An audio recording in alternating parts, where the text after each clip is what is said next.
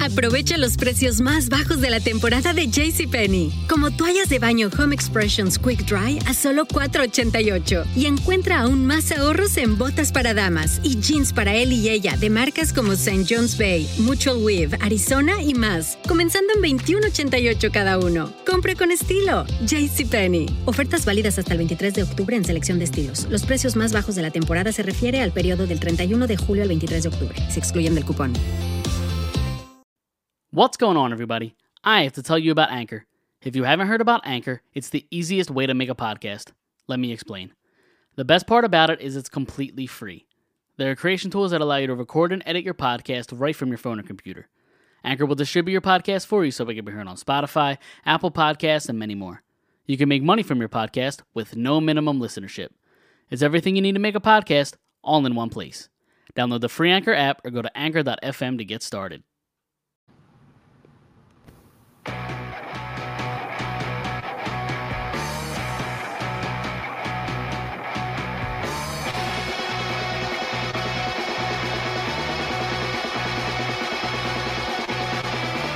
Welcome into episode 13 of Fired Up. We did get the technical issues figured out finally. So we're live on Facebook, Twitter, and YouTube. You can follow us on these platforms at Fired Up Podcast. If you're tuning in now, we appreciate you. You can listen to us on Apple Podcasts and Spotify. My name is Mike Gilletto, and joining me, as always, is Dom Console. What's going on, man? I'm a little stressed out right now. There's a couple flies flying around. So if you see me whack my mic or hear it, you know, that's why. Hey, listen, it's all good. We're gonna have a lot of fun tonight. Summer in Philadelphia, right? Yeah, exactly. We've got a lot to talk about. Flyers made a gigantic trade over the weekend. We'll get into that later, but we do have a couple guests joining us. They are responsible for the great intro that you just heard. Two people that you have known for quite some time. Local band out of Philadelphia, formerly known as the 1940s, the Mack Brothers. Welcome to the show, Matt and John McCarrow. What's going on, boys? Hey, howdy, what's going on, guys? Happy you guys are here. Yes. I hope I'm not delayed. I am in a hotel lobby right now. I'm very fancy. That's fine. I think we're good. If there might be a slight delay, but it's fine. We'll push through here. Yeah, we'll work delay a game, you know. Exactly. Hashtag baseball. We've had a love for Dom Console for quite some time, and we're very happy that we can join you guys and we can be the intro to your podcast. I listen every time it comes out, every Tuesday or Wednesday. Well, we appreciate that. Sometimes I don't get to it until Wednesday, but I'm gonna raise my hand. I just told my friend, I was like, oh, I'm gonna be on a podcast tonight. Shout out to MT4. He's of great help to me and John. Yes. I said, Mike, I'm gonna be on podcast, and he goes, are you talking about Fired Up? I love those guys. There you go. So the word's getting out there, guys. Big Flyers fan, MP4. Huge. I just wanted to say, too, the love is reciprocated. You know, we've known each other for a while, and as soon as we started this podcast, and Mike asked me if I knew anybody, you know, that we could probably use an intro for, it was immediate. You know, it was you guys immediately. He sent me across from Peking, and I was like, dude, this is the exact sound I'm looking for. Like, it was perfect. I'm not going to lie. The first thing I sent him, he said, when we were doing this podcast, he was like, what are some ideas? And like, I guess he doesn't know that I listen to rap. I sent him, like, jokingly, I was like, I want to do Hustlin' by Rick Ross. He was like, that's not really what I was going for. I was like, nah, I was like, I hear you. So as soon as I, you know, he said he wanted more of a rock thing. You know, it was immediate. It was a perfect sound.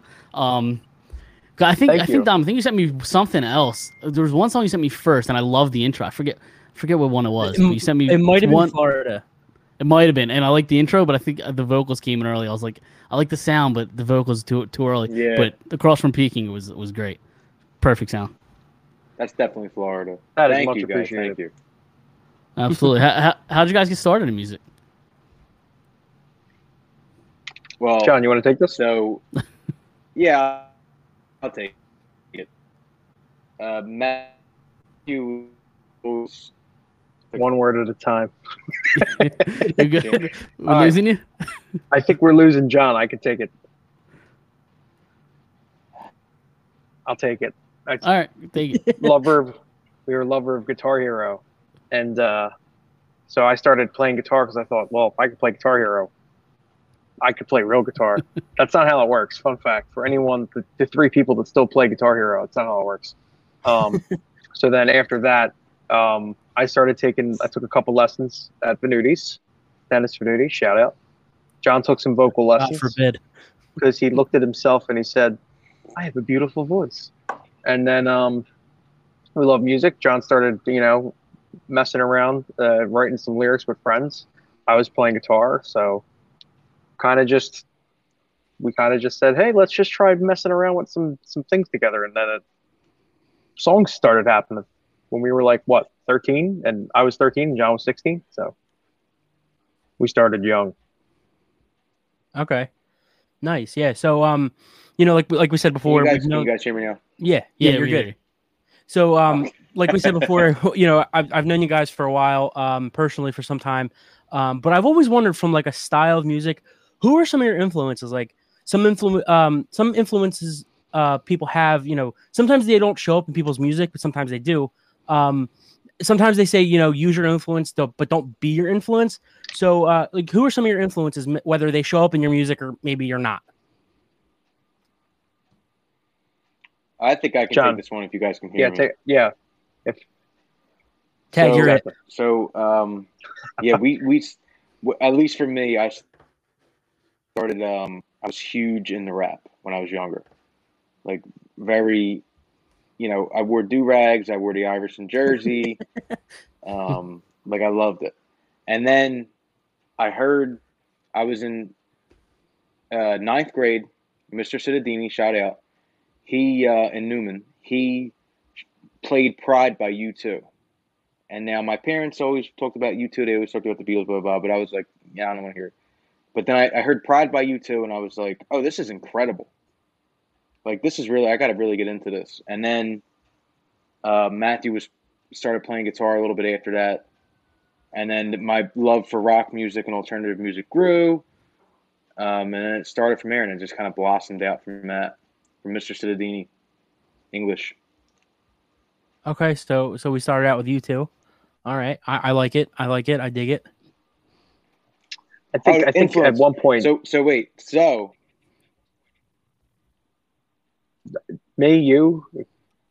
John thought Chris Martin, lead singer of Coldplay, was a cult leader. So Coldplay is one of our, or God, or Jesus. He thought it was a reincarnation of Jesus. So Coldplay was a big influence, and then they're not an influence anymore. Sorry, Coldplay. So okay, so no, not anymore. How about now? Like, do you guys still use that U2 influence? I feel like your music is a little harder than U2, especially the across from Peking. Definitely louder drums than U2 probably uses. But what do you think about now? Like, if you had to compare a style or a sound.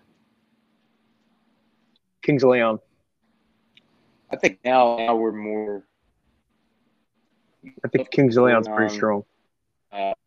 Oasis, Arctic Monkey, Ghost, huge in the old guys, and U2. You listen to these U2, we're super influenced by '90s, Tongue Babies, probably both of our favorite albums. But yeah. Definitely Kings of Leon are huge. The Killers are massive for us. I can chime in. I know you love the Foo Fighters. Yeah, Foos are my favorite. Foo Fighters, when I was starting to learn, trying to figure out how to play Everlong on drums was my life. Everlong and Sunday Bloody Sunday. Those are my two life goals for figuring out how to play drums. So yes. Foo Fighters, heavy snare. Yep. Yeah, Nirvana's work ethic is definitely an influence because people sleep on their work ethic.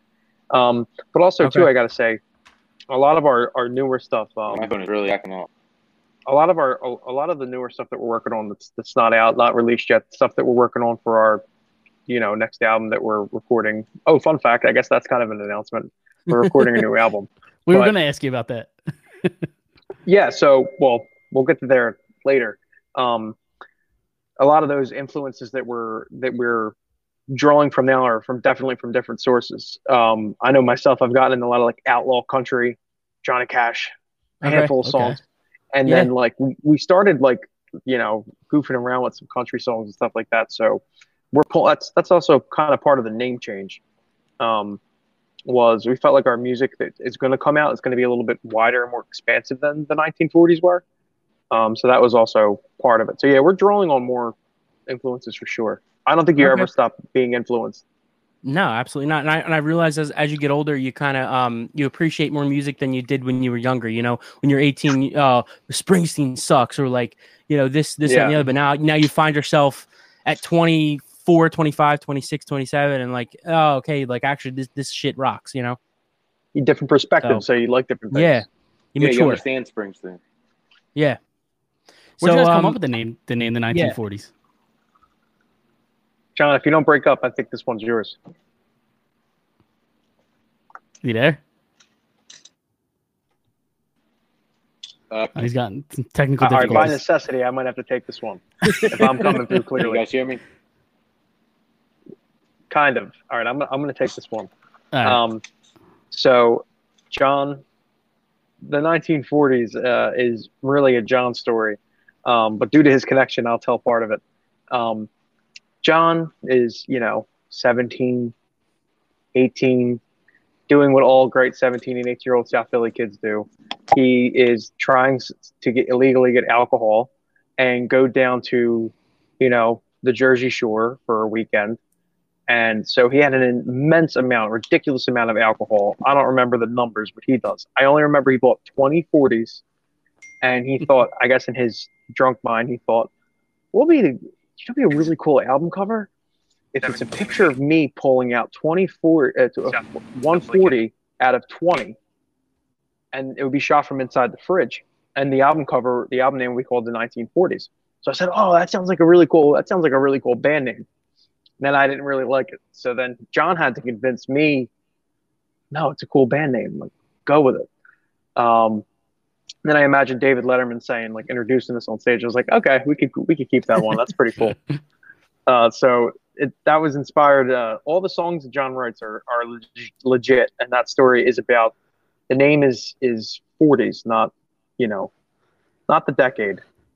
Kind of a cute play on words, but it's actually about getting hammered and drinking malt liquor, right? That's awesome. Or malt beer.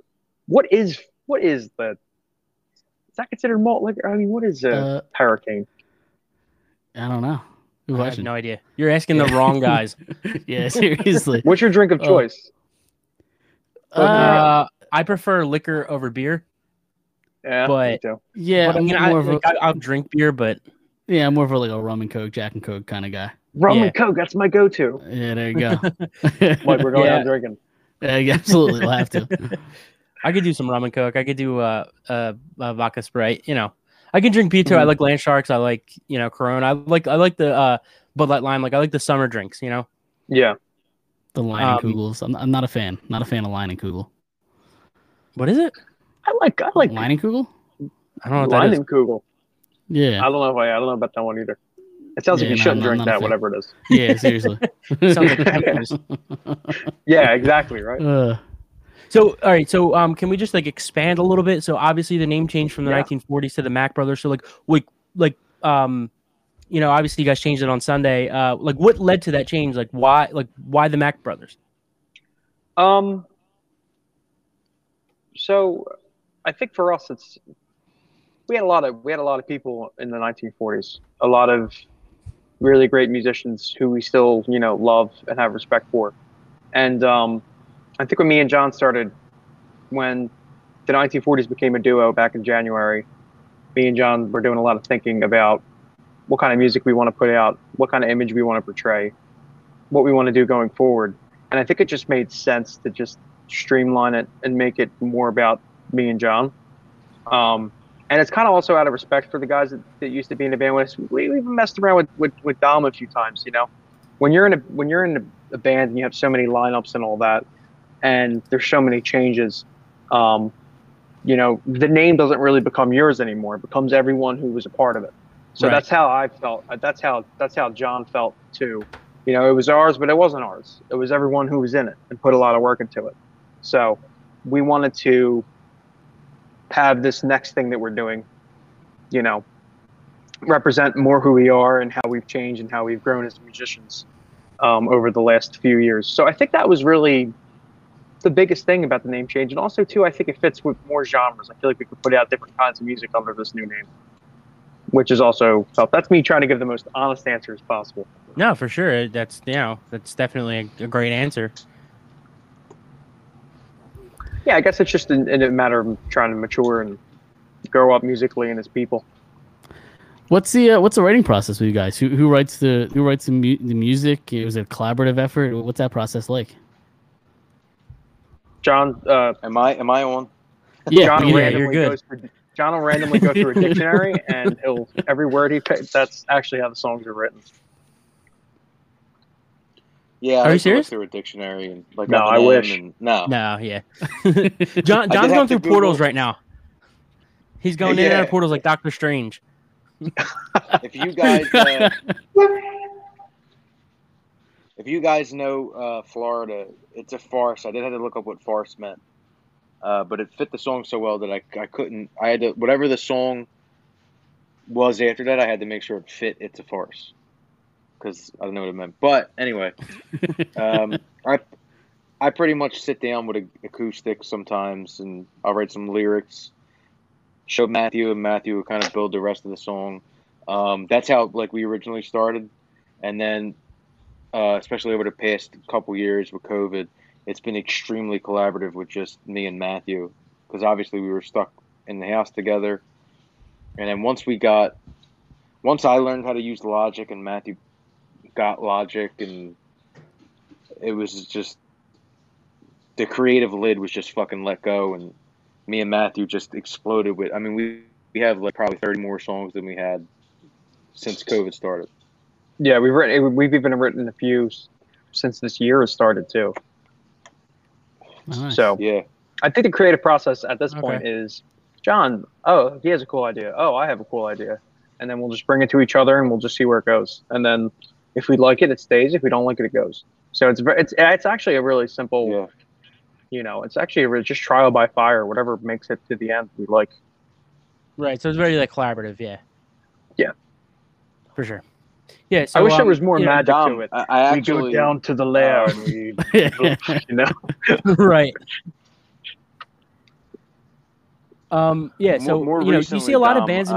Yeah. Go ahead. I'm sorry, I'm probably breaking up again. No, I hear you. You're good. You hear me? Yeah. Yeah. We're lying. We broke up. Oh, all right, Dom, take it away. Whoa. Dom, you there? Yeah, right. I'm here. I just you're gonna he's in and out. On. Yeah, Dom, take it away. Okay. So you see a lot of bands and musicians. Who have siblings, and sometimes they don't play in bands or make it successful together. You know, it can be very frustrating, like trying to separate family from business. But then there are some bands who make it big while playing with their siblings. Some, you know, Van Halen, Heart, Oasis, AC/DC. So what was that like always the plan, like to play together, or did that just kind of happen? And, you know, how do you keep like the business side of it away from like the family side of it? I think for me and John, we were just like, between us, the business stuff is just like, all right, yeah, if he makes something or I make something, belongs to both of us. So it's very natural. It's very natural. And if we want something to be separate, we just say it's separate, and we're fine with that. So, I mean, at first it wasn't planned. It wasn't like we were like, we're going to be business partners for life or whatever. It was more just like, let's just start messing around. And then we really loved music, and it just became an absolute passion for us. And it's even like, you know, we both have day jobs, but, you know, music's our love. Music's what we gravitate towards. So, and I think my favorite thing, you know, or something I get some of the most pleasure out of in life is making music with John. So I think when you like doing something so much, and we have been doing it for the past 10 years or 11 years, which is actually really fucking weird to say, but we've been doing it for a while. That's what happens when you're old. I know. Oh, I'm so old. I'm starting to gray. It's weird. But you know, you just get, you know, it's like working with your best friend all the time. It's really fun. Of course we fight, but it's really nice knowing we can both tell each other, you know, to go kick rocks and we know everything's okay at the end of the day. So right. I love working with him. We don't fight like, you know, we don't really fight that much actually. We get along really well, especially when it comes to music. Well, we let each other do each other's thing, you know. That's how it's got to be in any good. You got to accept people for what they are, and I think we do that pretty well. Yeah, it's awesome. So I had a question because Dom told me when we first got the song Across from Peking, he told me there was some sort of funny backstory to this song. So I'm dying to hear it. What's the backstory into Across from Peking? So I know all these because I love John's lyrics so much. So all these stories I'm telling are John. So credit to John right off the bat. But every lyric in that song is part of a true story. I like how he just keeps coming in and out. I keep trying to add him back in to see if we got something, but then we got nothing. So every lyric in that song is true. It's all a true story that really happened. Excuse my language for all the little ones watching, but now she's, you know. Pantsless on the bathroom sink, her mother would be so proud. You know, fuck you, preppy assholes. It's all just, you know, real stuff that, you know, John was feeling as I guess an angry drunk 17 or 18-year-old. So John went to the Skyview Hotel across the street from Penrose to get to the actual story. I'm sorry, I got sidetracked. No, you're good. I went to the Skyview Hotel. There was a hotel party. They would break in and go to the, you know, break into the roof. And go like pop keggers on the roof and do all this crazy shit. And there would be, you know, debauchery in the bathroom, you know, normal things that, you know, happen all the time. So he broke the every day across from Peking about it because what a cool name. He's across from Peking Inn right at near Penrose Diner. So it's just about a crazy ass drunk hotel party. And everything that you read in the song is true. So I encourage everyone, go listen to it. Go read the lyrics. And then when you're done that, go listen to Fired Up episode 1 through 12.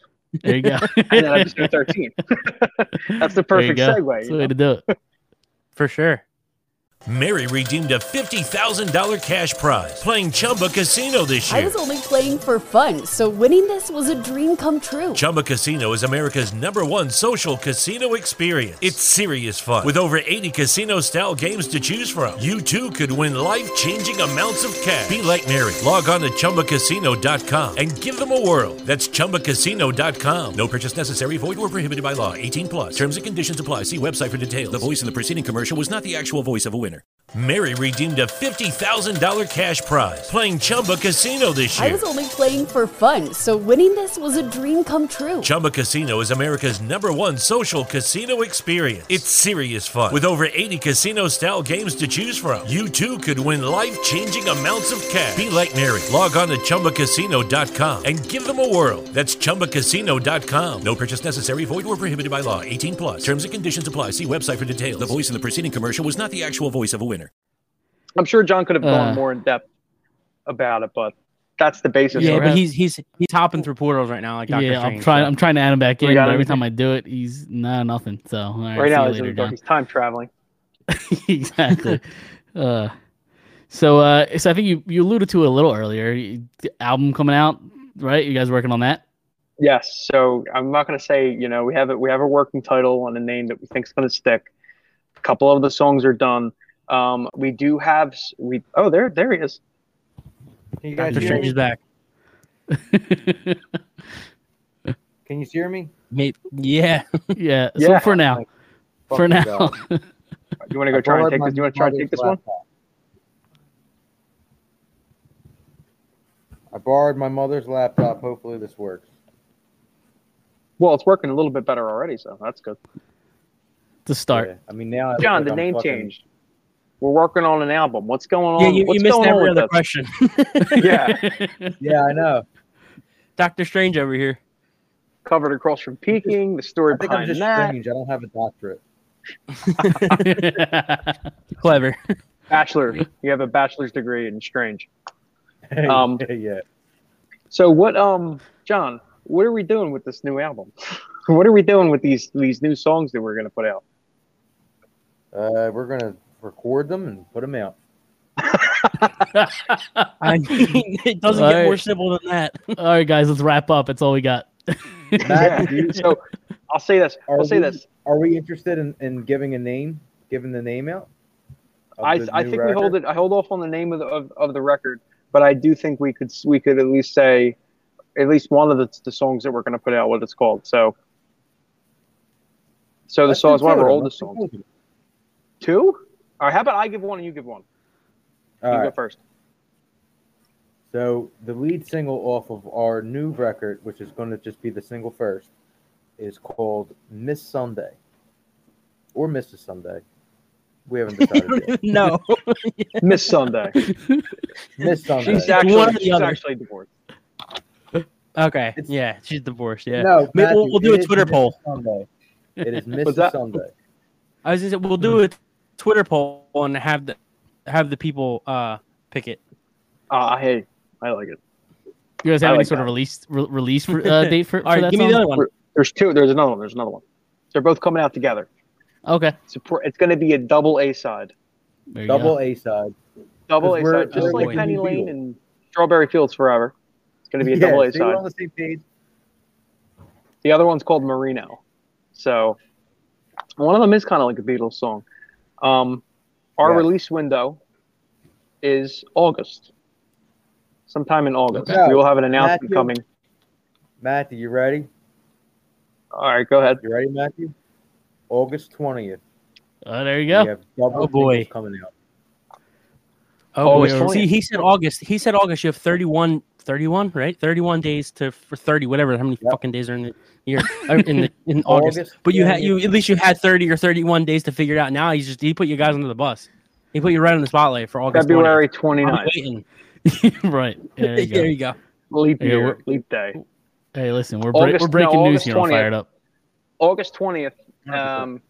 Look forward to it, and everyone who's watching, Mack Brothers music everywhere, on all social media, and check out. We're gonna have information coming about it soon. We're gonna be putting out some more videos about it, releasing our new artwork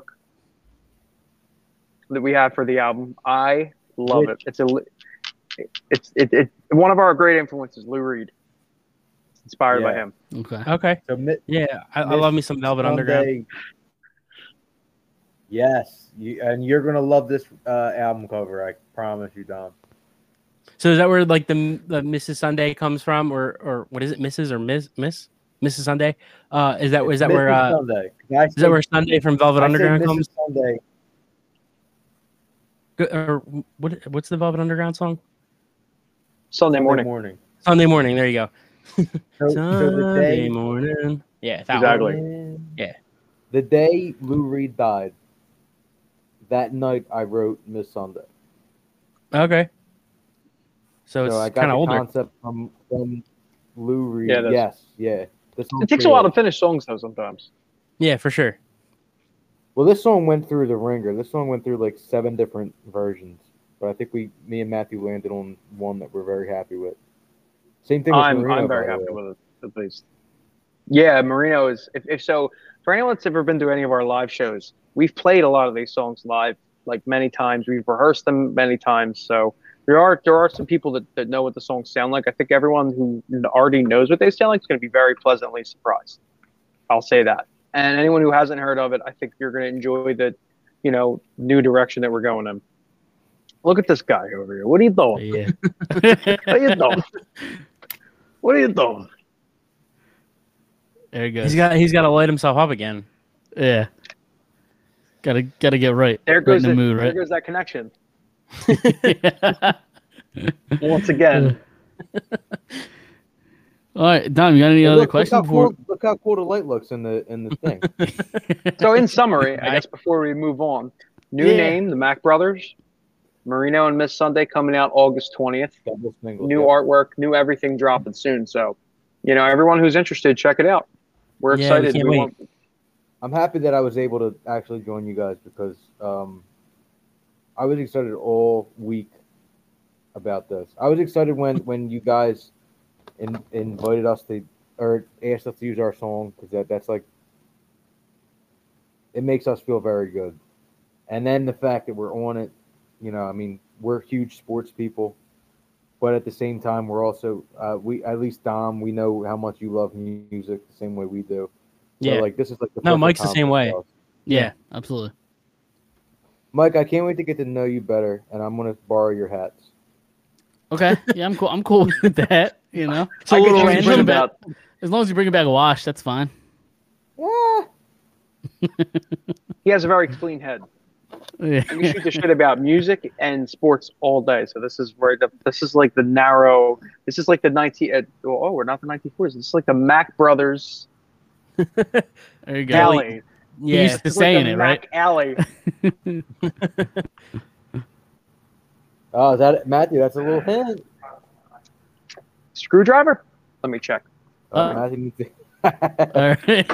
So like I was saying, I do all the work in the Mack Brothers. Yeah.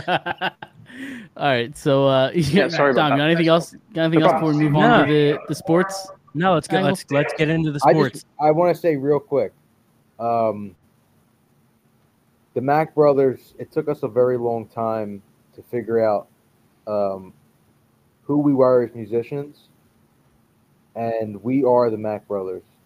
We were the 1940s, but now we're the Mack Brothers. It's just me and my brother.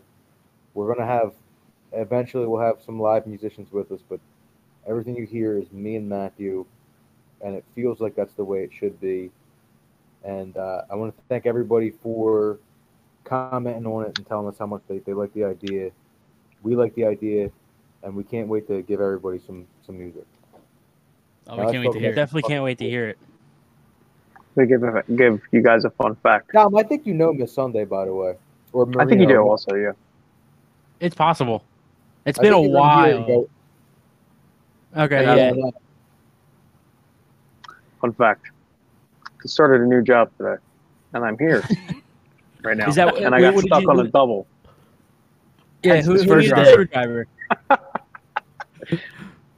Well, I wish I was at a bar, and it was one of those kinds of screwdrivers, but it was an engineer. Right, yeah. So we have engineers here, so. Right?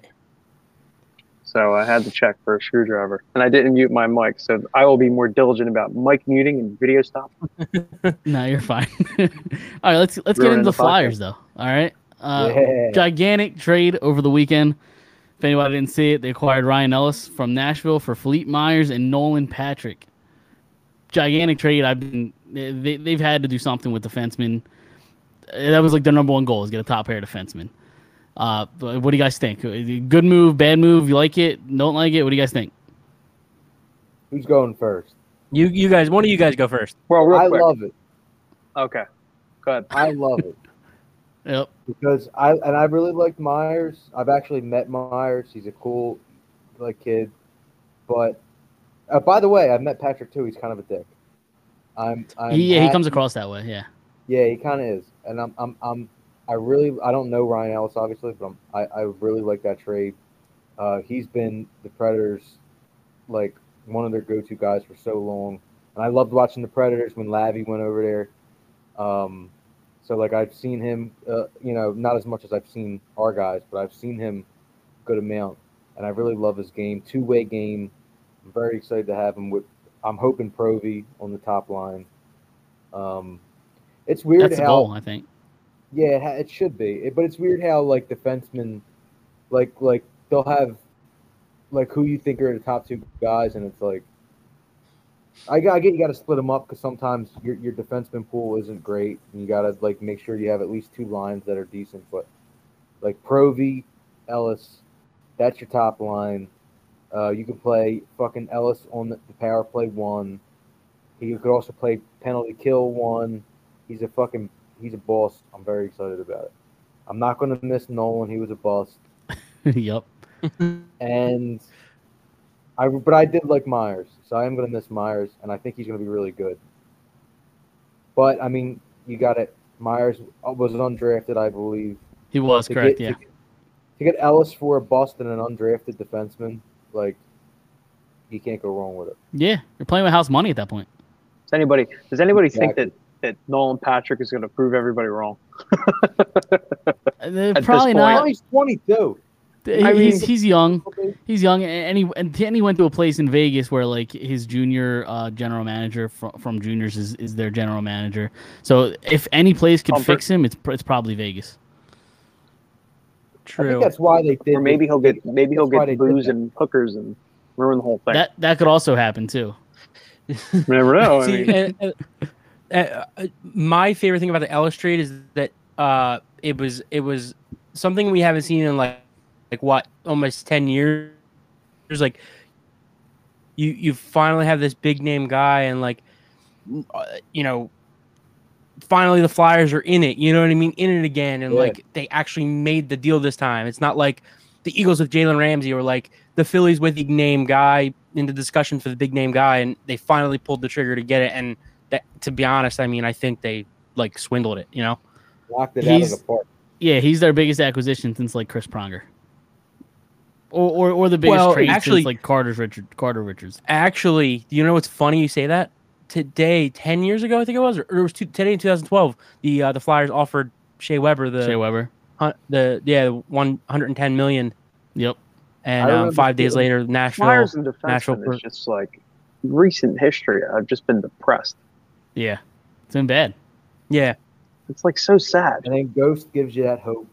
His rookie year.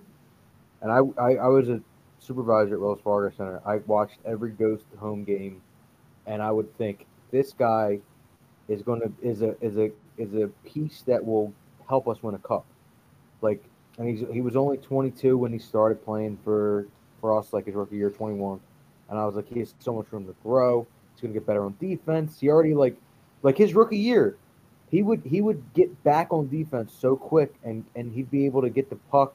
He'd be able to like reach around a guy like driving and get the puck off of him. And it looks like a genius. He single-handedly got them to the playoffs that year. I don't know if you remember. Mark Streit like broke his dick or something. I don't know what happened to him. And then dick, right, and then they called up Ghost. Ghost was an animal, and then they ended up making the playoffs basically because of Ghost. Yeah, and like he made. He made Giroux better on the power play. Yep. Even though Giroux's already a great power play player, but he made everyone better. And you think you go into like you think by what is it, year 5, year 6 that he's been playing, that he'd be like a fucking the guy superstar. Yeah. I think Norris trophy winner. Man, yeah, man. I think I've been on record here saying how much I hate him and Patrick. So. We're 1 for 2 right now. We need the other guy gone, which is possible. Yeah. I mean, I want to go back to the Ellis thing because there are risks there, like in taking Ellis. He's 30 years old. He's I think played 82 games like once or twice in his whole career. Like he's a smaller guy. He plays bigger, but he's a smaller guy, and his body does break down over the course of a season. So there's risk there, but if he's like 75% of what you're getting from 2 years ago, I mean, it's a steal. To get a bottom pair player and a fourth line center. I mean, it's a steal. And not to mention that the last time the Flyers made a trade for a Nashville defenseman coming off a very subpar year was Kimmo Timonen, right? I mean, it's a defenseman in his 30s but from Nashville. But, not that they're the same player or not that it'll happen again, but you never know. Ellis is probably better now than Timonen was then. Like For sure. So. Absolutely. But maybe lightning strikes twice, you know? Yeah. I love Kimmo Timonen. Yeah. He's top 5 favorite player of mine that I've watched. Yeah, no, he was great. It was awesome. It had to be in Chicago, obviously, but it was awesome watching him raise the cup. It was beautiful. Yeah. I remember exactly where I was. I can't say where I was, but I remember exactly where I was. And I was like tearing up. Who was it? It was Toews, right? That handed Toews, yeah, Jonathan Toews, yeah, that handed on. He was like looking for him. You hear him screaming, Kimmo. Yeah. Screaming. I was like, this is the most beautiful thing. Yep. It was beautiful. And then the expansion list. The expansion list did come out because we got the expansion draft on Wednesday. Flyers protect Giroux, Konechny, Hayes, Couturier, Aubé Kubel, Lindblom, Lawton, Provorov, Ellis, Sanheim, and Hart. What do you guys take of those lists? Dom, you had anything with that or no? Yeah, I mean, it's everybody expected. Once they made the trade for Ellis, people were questioning whether are you going to keep JVR, are you going to keep Nickeback Kubel. And I mean, I don't think it was a surprise they kept him. He's probably one of their better bottom six wingers, right? I would say. I mean, I think he's underrated, but he's one of mine. He wasn't good this year, but he was really good the year prior. He was really good the year prior. But that's the whole Flyers in general. 2 years ago, they were great, and last year they sucked. But, so you don't really know what you're getting from the team this year. But the reason they protected him over JVR was because there's rumors that Seattle was going to take Albin Kubel. And then, but this way, they obviously can't take him. And then now Seattle's forced to take one of the big contracts, either a JVR, Ghost, Voracek. Or you're forced to take a shitty player like Braun. Or somebody like Braun, yeah. Hag. Actually, it's funny? I don't hate Braun. He's okay. As your sixth defenseman, yeah. He's a veteran. I mean, he's slow and he's goofy, but, he's kind of solid. Like I said, as your third pair, probably sixth defenseman, he's not bad. He definitely has moments, whether they're good or bad. Every now and then he'll have a good moment and then a bad moment, right. A good moment and a bad moment. It's kind of like the problem was the defense was so bad last year that he had to play top pair minutes or at least top 4 minutes. He just had to because the defense was so bad. Yeah. Well, he's got a good name. He does. It's a start. You gotta start somewhere, right? Yeah, you gotta start somewhere. Great last name. I thought, and he knows how to skate. Right. That's always a good thing. Unlike Matthew Strome. I don't know. Right. Kind of a deep cut. Yeah. Yeah, whatever happened to him. I don't even know what he's doing, his progression. He can't skate. I know. That's been the knock on him, but... He's great at everything, but he can't skate. Yeah, they've been trying to fix it for the last couple of years, so... That's kind of like me in basketball. I'm decent in basketball, but I can't dunk. Mary redeemed a $50,000 cash prize playing Chumba Casino this year. I was only playing for fun, so winning this was a dream come true. Chumba Casino is America's #1 social casino experience. It's serious fun. With over 80 casino-style games to choose from, you too could win life-changing amounts of cash. Be like Mary. Log on to ChumbaCasino.com and give them a whirl. That's ChumbaCasino.com. No purchase necessary. Void where prohibited by law. 18+. Terms and conditions apply. See website for details. The voice in the preceding commercial was not the actual voice of a winner. When I thought about it, well, you're also 6 foot. You're not 7'3". Yeah, just saying. When I was thinking about saying I'm 6 foot. Are you? You're not even 6 foot. I'm 5'10" ish. Well, there you go. That's why you can't dunk. I was thinking about professional hockey players and world class athletes, and I thought about John's basketball ability. Right, actually, in the same thought. So I'm glad that we connected those dots here. Matthew, do your referee, every single NHL referee. Yeah. Referee. Here's the thing about these NFL guys or these NHL guys, that they all sound the same. Every single one. They all try to get, trying to get pucks on the net. Just trying to help my teammates win. Every single player has the same put. They're all the hockey cliches. They have no blow dryers. Even the coaches. Yeah. Oh, you're gonna okay. I'm gonna be the over the top. I'm gonna be Sam Johnny Mackey instead of Cartwright. Okay. Hey Matthew, it was crazy that you had your Gordie Howe hat trick and also a real hat trick. And you killed someone in the fight. So, how do you feel about that? Yeah, I was talking to Coach before the game, and we're trying to get pucks on the net, and I'm just trying to help my teammates win. Every night we're out there on the ice, we're just trying to play the right brand of hockey, and we're just trying to win and get to the playoffs. Yeah, but Matthew, you killed the guy. You killed him. I was just trying to get pucks on the net. Just trying to win the game and, hold on, I need to add more. I need to make my hair greasier. I'll be right back. Hold on. I'm back. Yeah. Just, he's working professional shots at Mike. Because hockey. It's fantastic. I love it. It's great because it's so true. Hockey player Matt, or hockey NFL Matt official does the refs like if NHL they do a official review. They do a review to see if the goal is good. What did review and I say? Good goal. Say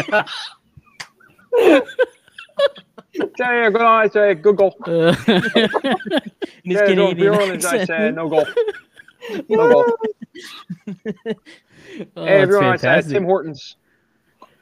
Oh goodness, Tim Hortons. Okay, Tim Hortons. So it's funny when right after the protected list came out for the Flyers, I actually searched on Twitter Flyers protected list in the search, and it's funny because what actually came up was from the Vegas expansion draft, and I was just looking at this list, and in my notes it says protected list from Vegas expansion draft with the throwing up emoji. I'm just gonna read you guys this list of the Flyers they kept. The Flyers, correct? List? Okay. Yes, from the Vegas 2017 expansion draft. Ready? So it's Couturier, Filppula, Giroux, Lawton, Schenn, Simmons, Voracek, Ghost, Gudis, Manning, and Stolars. Oh my God, out of all that, they still took a shitty player in Belmar. Belmar helped them get to the finals, though. He was he was a good PK guy for them. Oh my God, they're protecting Manning. He's fine on the fourth line. Manning is a good one there. Holy shit. You know what I like more than watching the Flyers play? I like watching John be angry at the Flyers he hates. I get pretty mad at the Flyers, but I forgive them at the end. The Sixers ruined my life. we get into the Sixers. We can transfer to the Sixers here. I mean, there's really not much else hockey-wise. I mean, you got the draft on draft Wednesday.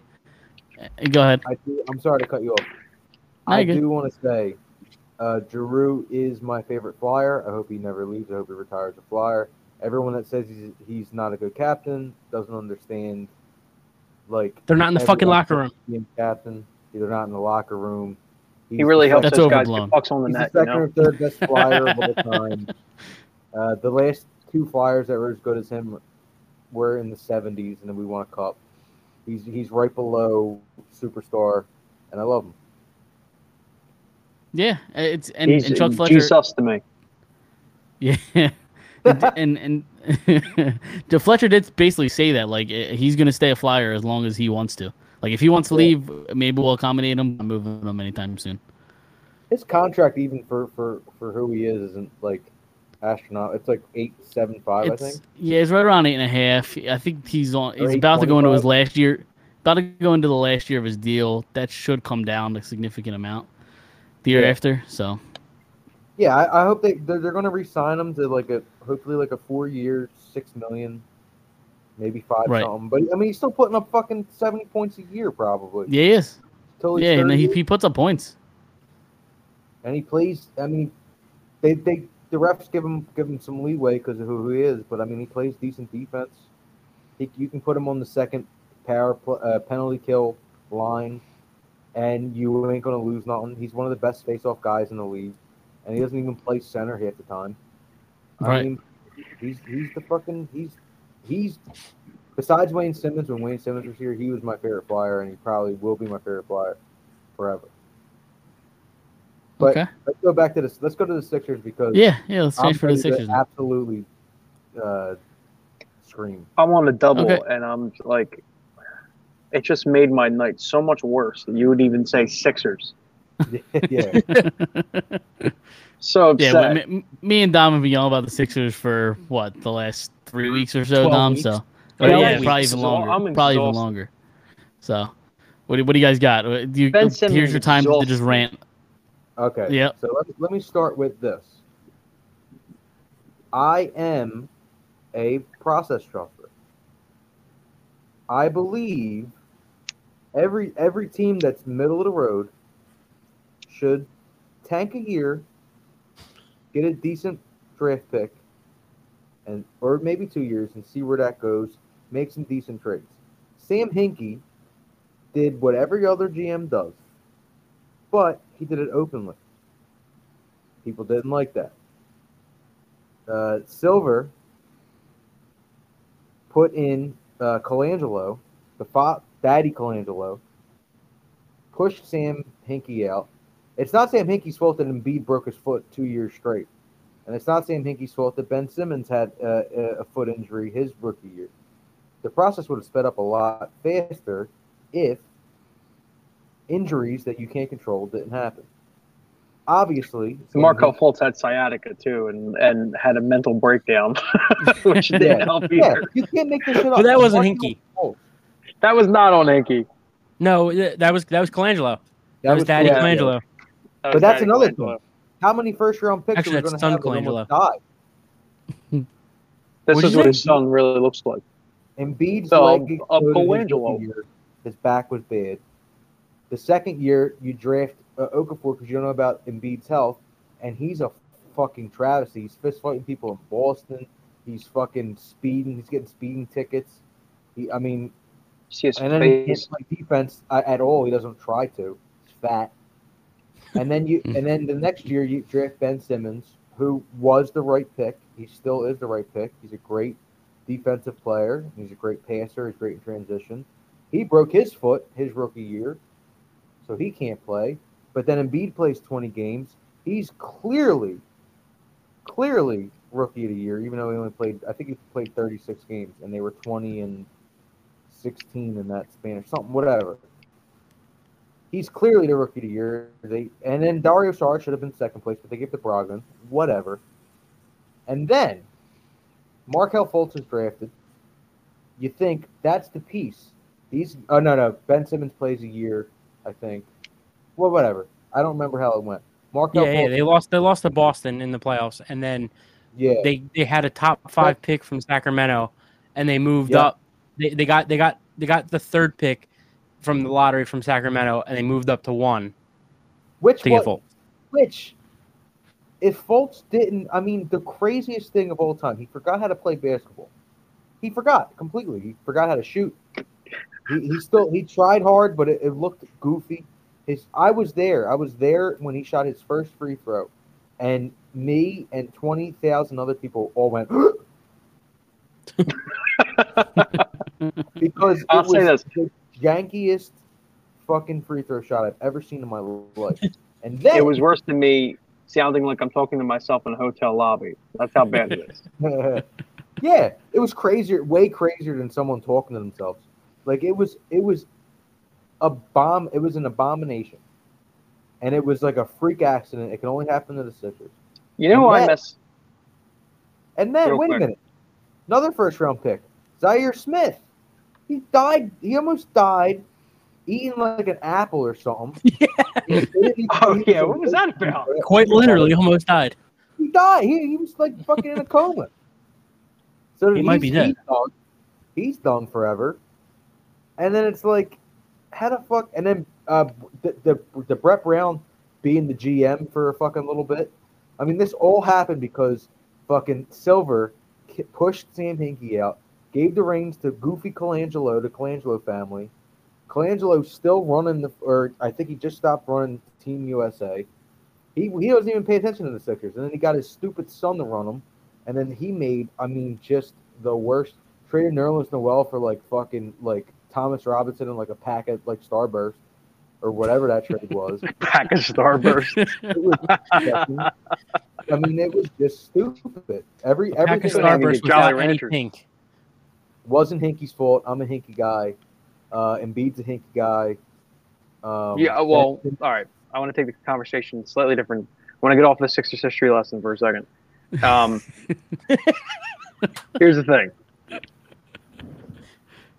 One of my favorite Sixers things the last couple of years. I really like Jimmy Butler. Just because he played so hard. And I respect that. That's it. Well, that's the thing is, the reason they didn't keep Butler was because he didn't get along with Brett Brown and he didn't like Simmons and this, that, and the other. So they decided to keep Brett Brown and Simmons over Butler. But I was with you. I was with you. No, absolutely. I was with you back when it happened, but not anymore. I think I'm past that whole Jimmy Butler thing. I don't know. But what do you guys think of the Sixers currently though? Like, what do you you're trading Ben Simmons, right? Ben Simmons better learn how to play some basketball too. So, obviously Ben Simmons needs to go. But they shouldn't just trade Ben Simmons for, like, fucking, like, I seen a trade on Bleacher Report, Buddy Hield, Marvin Bagley, and a first-round pick for Ben Simmons. You can kiss my ass. Get the fuck out of here. Ben Simmons. Guess what? I'm not saying... If that's the best trade you can get, I'm for it.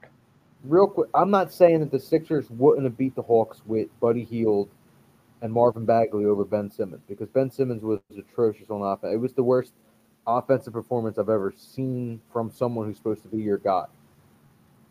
I get that.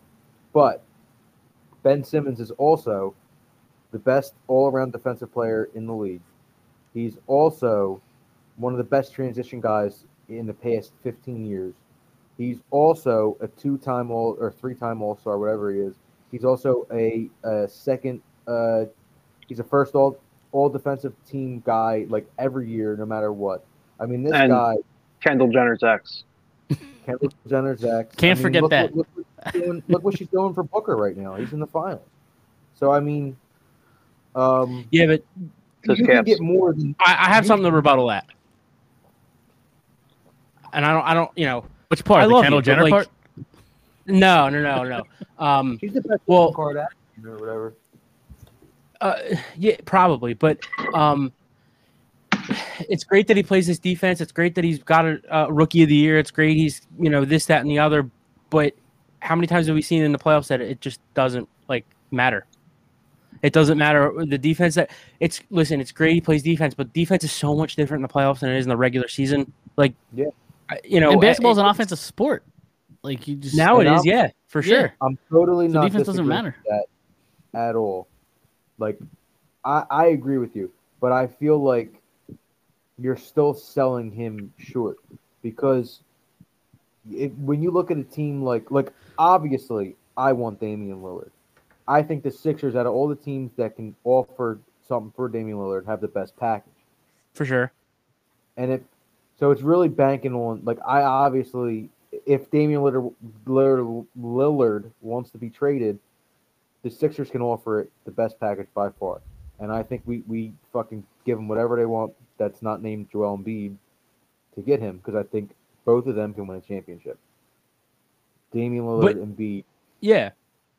I understand what you're saying. There is value in Simmons, definitely. There is value in his defense and facilitating, but he's also useless in the half court. He's useless in scoring. Listen, I've been saying since they've traded for Tobias Harris, if Tobias Harris is your third best scorer, you can win a title easily. Yeah. If he's your second best scorer, you're not going to get past the second round. Ben Simmons was supposed to be that second best scorer, and he's not even their fifth best scorer. So, you know, that's why. And before the playoffs started, I would have said, because I was never a big Simmons guy, especially the last like 2 or 3 years. But if you told me before the season, or before. If you told me during the regular season, if Simmons is your third best player, and you could get like a number two scorer, and Tobias is your third best scorer, sure. Say hypothetically, if they could add like Buddy Hield to this roster the way it is, great. I'm for Simmons, but after the playoffs, after watching this playoffs and how he's collapsed and just how this team doesn't play well because he doesn't score, I don't think you can keep him. I don't think it's possible. You definitely can't keep him. But you can get better. What I'm saying is you can get better than Buddy Hield. You might be right, but what I'm saying is if you can't, I think you still have to trade him for the absolute best offer. I think Dame Lillard is obviously a pipe dream. Bradley Beal is impossible. It's not happening. But if you can get, like, I would take CJ McCollum because they wouldn't want as much as they would want for Lillard. You can keep probably both Maxey and Thibault because CJ McCollum is a super liability on defense.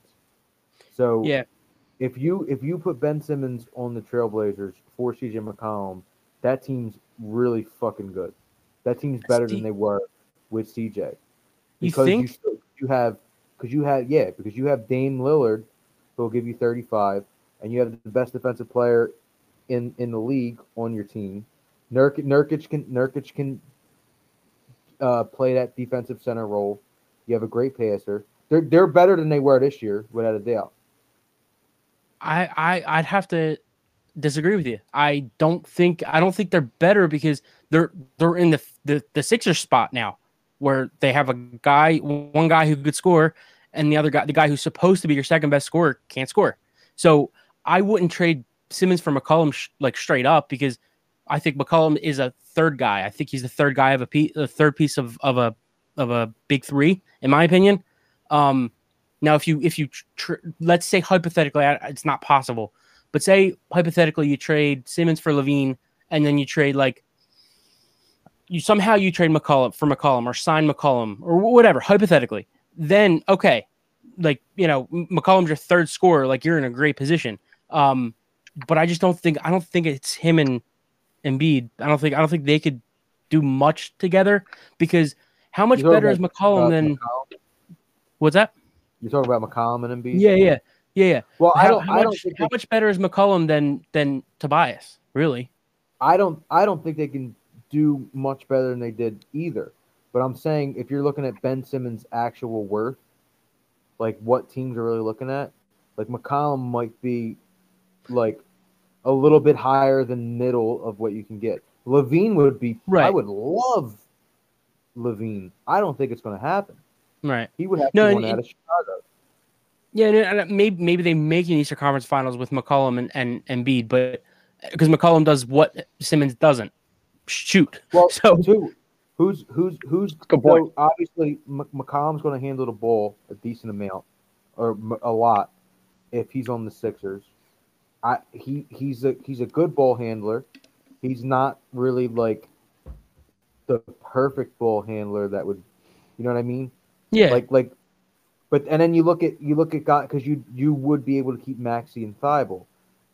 So what do you do? So who's your 1 and 2? You probably I don't know if you have McCollum.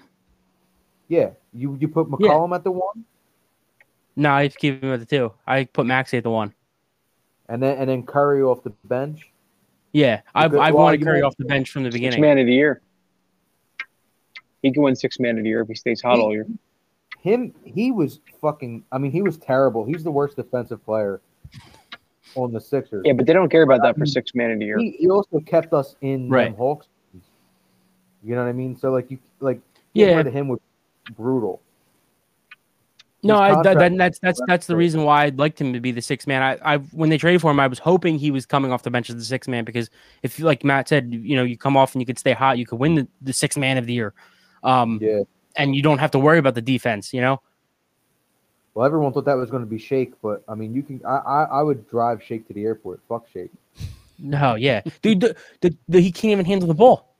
And they just let him handle it. He runs everywhere. He throws the ball everywhere. He loses it. He bounces it off his foot. It doesn't make sense. You're an NBA point guard.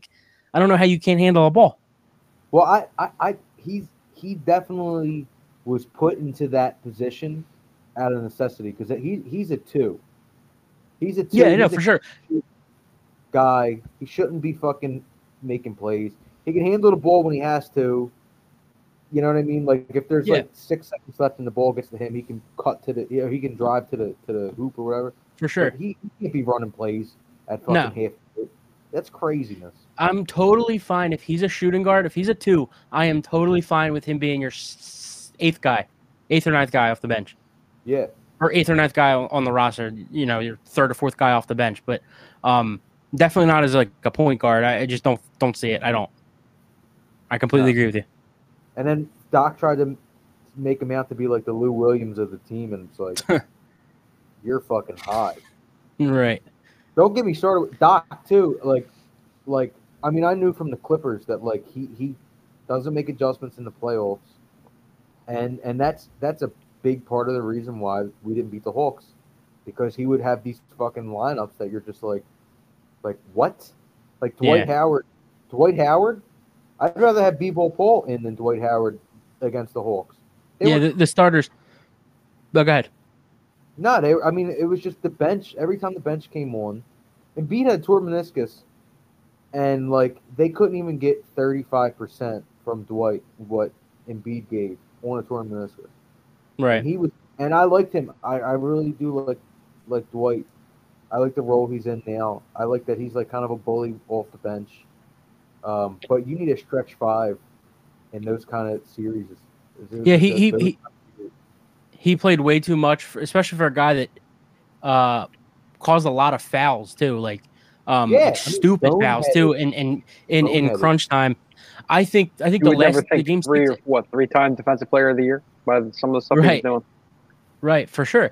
And I think game 6 and 7, the starters, whoever your five were going to be, not even starters, but the five guys who were going to lead in minutes, I think should have played no less than like 37, 38 minutes. I don't care if fucking Embiid's on one leg or not. You're trying to win a series here, so you're trying to win a championship. You were the number one team, and the best record at home, and they lost 3 at home. The best home team in the Eastern Conference lost 3 at home to the fucking Hawks. The Hawks played. And this is why. This is why I was a Ben Simmons guy. I would defend him. I think me and you were defending him for a while. Like, yeah, I defended him even last year and the beginning of this year. But I defended him into the playoffs. Yeah, this is why, like, he is the best defender in the league. I think he's better than Rudy Gobert. I actually have a shirt that says Rudy Gobert is a fraud from Mark Turkey Sanchez. But he's the one who fucking started Corona in the NBA. Yeah, he's a jerk-off. But somebody said on Twitter when it happened, you stupid. What did they say? You stupid, stinky French fuck. That's what he is. He's a bum. You if he gets switched on anybody that's under 6'8", he's getting buried. He can't guard anyone that's not a center. And obviously, he could guard centers great because he's 7'3" and he's kind of quick, like and he's fat. Quick. Yeah, yeah. I get what you're saying though. Like Simmons. Guards all five. Definitely the best defensive player in the league. I don't know. It doesn't do enough for in the playoffs. Playoff teams like the Spurs, even the Raptors, either one, Golden State, even though they put up 6 million threes a game, they played both ends. They played well defensively and well offensively, and that's what wins championships. Those teams win every year. Yeah. All right. Yeah. So, I think Mike's a little bored about talking Sixers. That was the quietest I've been in a long time. I just let you guys go. When I get mad about the Sixers. One more thing about the Sixers, and then let's talk some Eagles because I'm a big Eagles guy too. But what the fuck was I going to say? Let's talk about the Eagles. I forget. All right, yeah, let's just move on to the Eagles. How are you feeling? I'm more probably pessimistic than most, but yeah, I just don't feel great about this Eagles season. I'll let you go another rant this about the Eagles. What are you guys feeling? Well, why aren't you optimistic? I know why I'm not, but I want to hear what you guys think. One, I don't know. I don't know about the coach. I mean, we still got to see him, right? Like that's I think probably the biggest question mark. And the second question mark is Jalen Hurts. I mean, saw some flashes in this short time, but. Can he be an NFL starting quarterback? I mean, that's the $1 million question. And this defense is going to stink, too. Like, the secondaries aren't good. The linebackers stink. So I think the defense is really going to hang them out to dry. So I'm actually a little bit more optimistic about the linebackers than some people. I thought Alex, what's his name? Singleton. I thought he showed flashes. I think he could be decent. The guy they just signed, I'm really blanking right now. Yeah, from Minnesota. Wilson? Yeah, the guy from Minnesota. Yeah. He had like 120 tackles last year. Like he's okay. The secondary is really fucking rough. If just say Slade gets hurt, who's your next two cornerbacks that are going to be NFL starting level cornerbacks? Forget about Slay getting hurt. Who the fuck's on the other side? Exactly. That's the thing. There's no number two. And Slay should be a number two right now. Like on a championship team Slay's in number two. Yeah. Yeah. I just realized I was muted. Oh, there you go. Trying to talk this whole time. I had a big announcement. My mouth is moving, but no one heard anything. I have a big announcement. My mouth is moving, but nothing's coming out. Yeah, go ahead. Here's the thing. We're all worried about Eagles corner. A surprise, guys. I just signed a 5-year contract to the Eagles. I'm the cornerback. I'm on the other side. Oh, there you go. Shut down corner. There you go. No worries. That's because everyone's gonna be gawking at me the whole time. What is this guy doing? So in regards to Sirianni and the coaching staff, I just maybe they're a little maybe he's a little goofy, but I want to see it. You know what I mean? I'm not gonna. No, I mean, look, he's a goofy guy, but he's never been an NFL coach before. He's never been in this kind of environment before in Philadelphia, where the questions are rapid and there's 600 questions. I'm not going to judge him until I see the product on the field, though. So could he go? I don't know. 11 and what would the record be? 11 and 8. 5. Well, or 11 and 6. 11 and 6. Yeah, because they added the game. But I could see him winning 11 games and losing 11 games. You know what I mean? You never know with the new guy. As training camp gets closer, I'm getting more optimistic, but I think that's just because I'm excited for football in general. So I don't know. What are some predictions for you guys, record wise? I definitely think 6 wins is probably what I would like if it was like over and under 5, I'd pick overs, but it ain't going to be more than 6 or 7. And I didn't even look at the schedule because I've been fucking super busy. But or is there even a schedule out yet? Yeah, they released it. Yeah, I didn't look at it, but 6 or 7 is. Sorry, you guys have been busy making an album apparently, so you had that going for you. That's true. Well, we're both me and Matthew are both we were both making an album, and then we both also got promoted recently, and we're both also security bosses of different different buildings. So okay. So Matt's joining us in this podcast on his first day of his promotion. Yes, I am. Yeah, dedication. That is. Yeah, I'm exhausted. I've been here for 15 and a half hours now. Jesus. Yeah, it's rough. Yeah, I'm really tired. But actually, I got another big promotion. I'm the other starting cornerback for the Eagles. I'm CB2. So. Here's the thing. If this was the typical NFL season, I would go 5 and 11. I don't think we're going to be very good this year. I don't think Jalen. I think if Jalen Hurts is going to be good, I think it's going to take them at least a full season with a new coaching staff and plugging holes. I just have a feeling the injury bug's going to hit us this year. I just have that feeling for some reason. It's in the Philly water. You know what I mean? It's every team in Philly. Yeah, it's like every time. It's just in the water. Seriously. Yeah. What the fuck is going on? Why are we always there? It is crazy. I did just look it up. Their over under right now is 6.5. So if that was me, I'd probably take the under. No, I'd go over just for fun. I'd go over for fun. Oh, you can never go unders ever.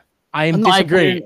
And the three of you, I am very disappointed that you're going unders. You never go unders when you bet. I understand you never go unders. Well, I'm not saying I would bet. I'm just saying if I had to, that is a bad philosophy. You're literally just saying the same thing. No, I'm saying if I had to. You just said if I'm not betting on it, but I'm going. But if I had to, yeah. What do you mean? Exactly. If I had to, I would take the under. But I never go unders. Never go under. Then you're gonna lose. That's a rookie move. Then you're gonna lose. A rookie move. Not everybody can hit the over. Yeah, but then you're rooting for them to lose. Okay. You can never go under. So I'm just, never go under.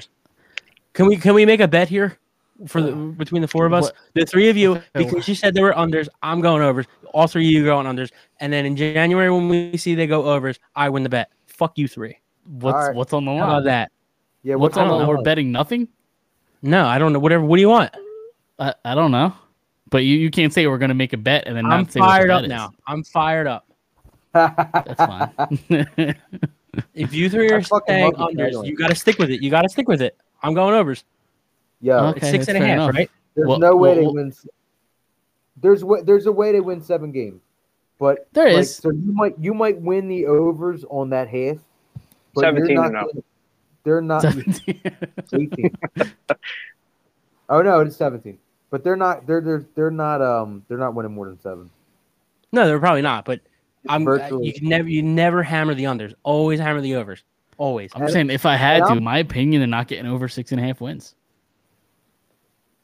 Yeah, but then you're rooting for them to lose, is what I'm saying. I'm not rooting for them to lose. Here's my thing. Yes, you are.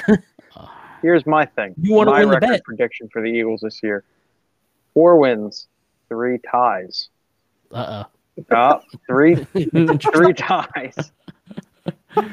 You know what? I'm going to make it even a little bit wilder. I'm going to go 1 loss, 16 ties, 0. There you go. No, but seriously, though, I think it's just going to be one of those years. I think it's going to be one of those years for the Eagles where I'm not really motivated for the season. I feel like we're going to be just like looking at the moves they're going to make, looking at college players. Who can we get? How can we build our team? And how can we, accent Jalen Hurts' strengths? That's kind of what I'm feeling for this season, really. Yeah, and I think a lot of people have them around that 5, 6, 7 win season, Yeah, I don't think we're going to be above 500 around there. How do we feel about Miles Sanders with a new coach? I think he'll get. I think he deserves to get more touches. I think he should get more touches. I think he will, though. I mean, Sirianni. No, Sirianni's offenses, they typically favor running backs. So sure, I want to see that. The biggest thing is, can he hold on to the ball? Like, can he stop fumbling the ball? And that's can really he stay healthy? For me. And that, yeah. See, I think he's going to be a stud. I always liked him. He didn't get really. It was hard for him in college to really shine because fucking what's his name was his. And in that one year, real quick, I'm about to leave my job after this long time, so I think I might have to leave the broadcast for now. So I might have to sign off. But if I'm able to, and you guys are still up and running in 15 minutes, I will sign back on when I am off work. I think we're going to get ready to wrap up in the next couple minutes anyway. Oh, okay. You know what? Let me just see if I can hold it out for another 5 minutes. Okay. John, back to what you were saying. Yeah, finish your last points, and then we'll kind of sign off here. Yeah, I always liked Sanders. Like, I mean, like he's like a good mix of like a home run guy, and I feel like, I mean, obviously he has a fumble problem, but I feel like he can also, not a workhorse. I don't think we're going to have a workhorse. I think they're going to share the load. Yep. But he could be our best running, like he's going to be our best running back this year, and I don't think it's going to be close. I mean, Howard's 86. 86. I don't even know if he makes the team, but yeah, he might. Wait, real quick, before we sign off, what is everyone's final record prediction this year for the Eagles? I'm gonna stick with the overs. I'm gonna go 7 wins. 7. What's that? 7 and 10. 10. Yeah, 7 and 10. 7 and 10. Not a math guy. I'm going 5 and 12. I'm going to thread the needle here. I'm going to go 6 and 11. Okay. I think I said 6. I think I said 6 in the beginning. I'm going to say 6 because I do think it's going to be under 6.5. So It's going to be somewhere between 5 and 6 wins. Yeah, I agree. I hope I'm wrong. I love the Eagles. I hope I'm wrong. Oh, absolutely. I mean, I definitely hope I'm wrong. I hope they go 17-0. But I just don't say it. Steve. Before we sign off, back to the Flyers. You're wearing the Flyers hat. Reminding me. Yep. Tarasenko. Yep. Is being rumored to come to the Flyers. How do we feel about that? I would love it. I mean, they've been looking for a scorer for a long time now. The shoulder thing, it worries me a little bit, but I think the rumor is they're going to send Voracek to Seattle, they're going to retain some money, and then they're going to send Voracek to St. Louis, and we get Tarasenko. I don't know how it's going to work, but it's the idea is that they're going to, I guess, I just had it up. They're going to take Voracek, or no, I'm sorry, they're going to take Hag. I think it is. Yeah, I think it's Hag and somebody else. Right.